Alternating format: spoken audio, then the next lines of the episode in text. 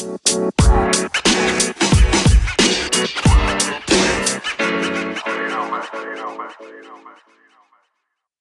morning, afternoon, or evening, wherever you are in the world. Welcome to DBN News for 1231 2019, New Year's Eve edition. Yoo-hoo-hoo.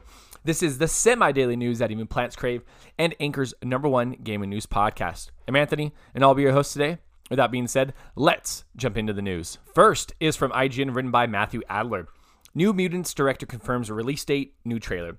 After being pushed back twice over the past couple years, The New Mutants, a spin off set in the X Men universe, is finally slated to release this summer, and we'll get our next look at it very soon.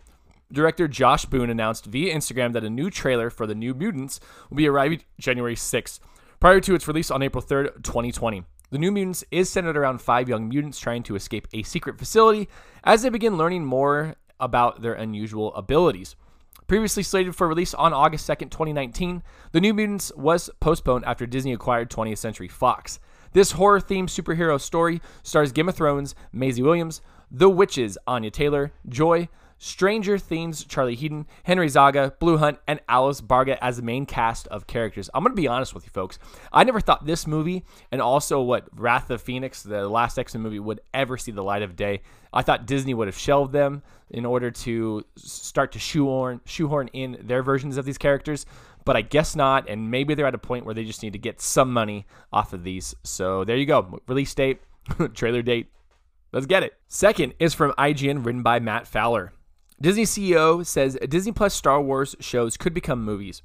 Disney CEO Bob Iger recently spoke about the benefits of Disney Plus as a storytelling platform, particularly when it comes to expanding and broadening the Star Wars universe. On a recent episode of the Star Wars show, as noticed by Slash Film, Iger said that fluidity between TV and movies could allow for easy crossovers, with a Disney Plus show like The Mandalorian possibly getting a movie. I don't look at it as just television. I look at it as an extension of Star Wars storytelling, Iger said.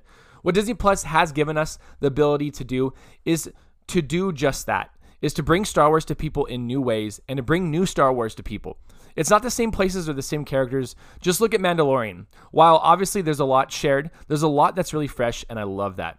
I love the ability to really be agnostic in terms of what platform it's being made for, Iger continued. And so it could be down the road that a TV show becomes a movie and a movie becomes a TV series. I'm not making any announcements here or not, but I think it's important for us to be agnostic. This is awesome.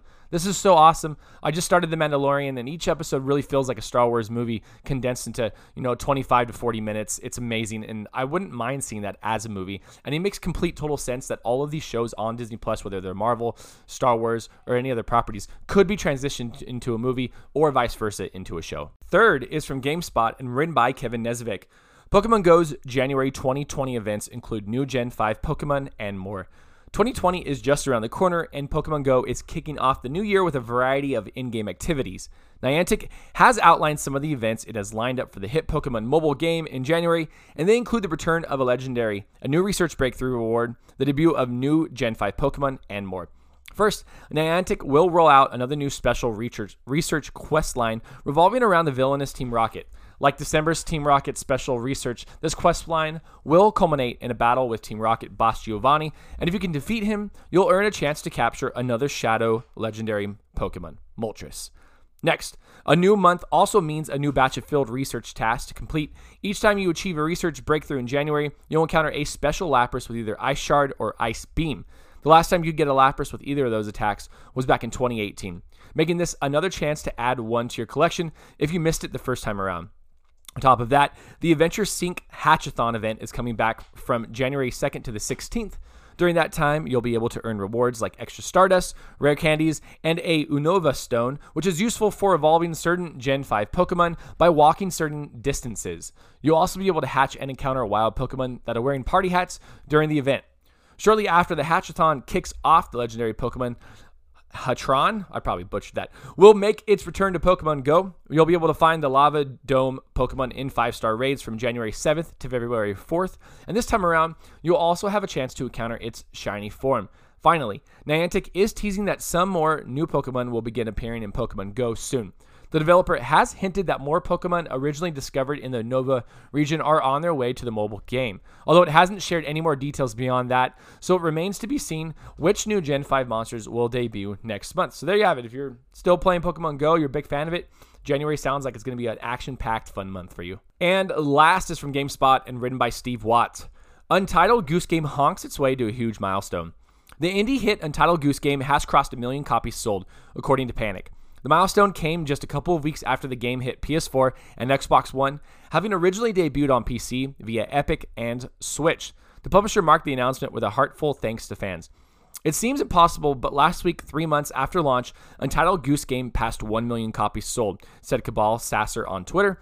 From the bottom of our hearts, thank you for playing our video game. The reaction was beyond anything we could have imagined. The fan art, the writing, yes, the memes, protest signs, Chrissy Teigen, Muppets, it feels once in a lifetime. We hope you brought some joy into your life because you brought so much into ours. So, huge congratulations to Panic on making an indie game that passed a million copies. That's that's phenomenal. So, congratulations to you guys. Keep up the good work. And before we end this episode of DBN News. We just want to say here at Dad's Beards Nerds from me, George, and Tommy that we hope you have a happy new year. We hope you start 2020 on the right foot and just kill it all year round.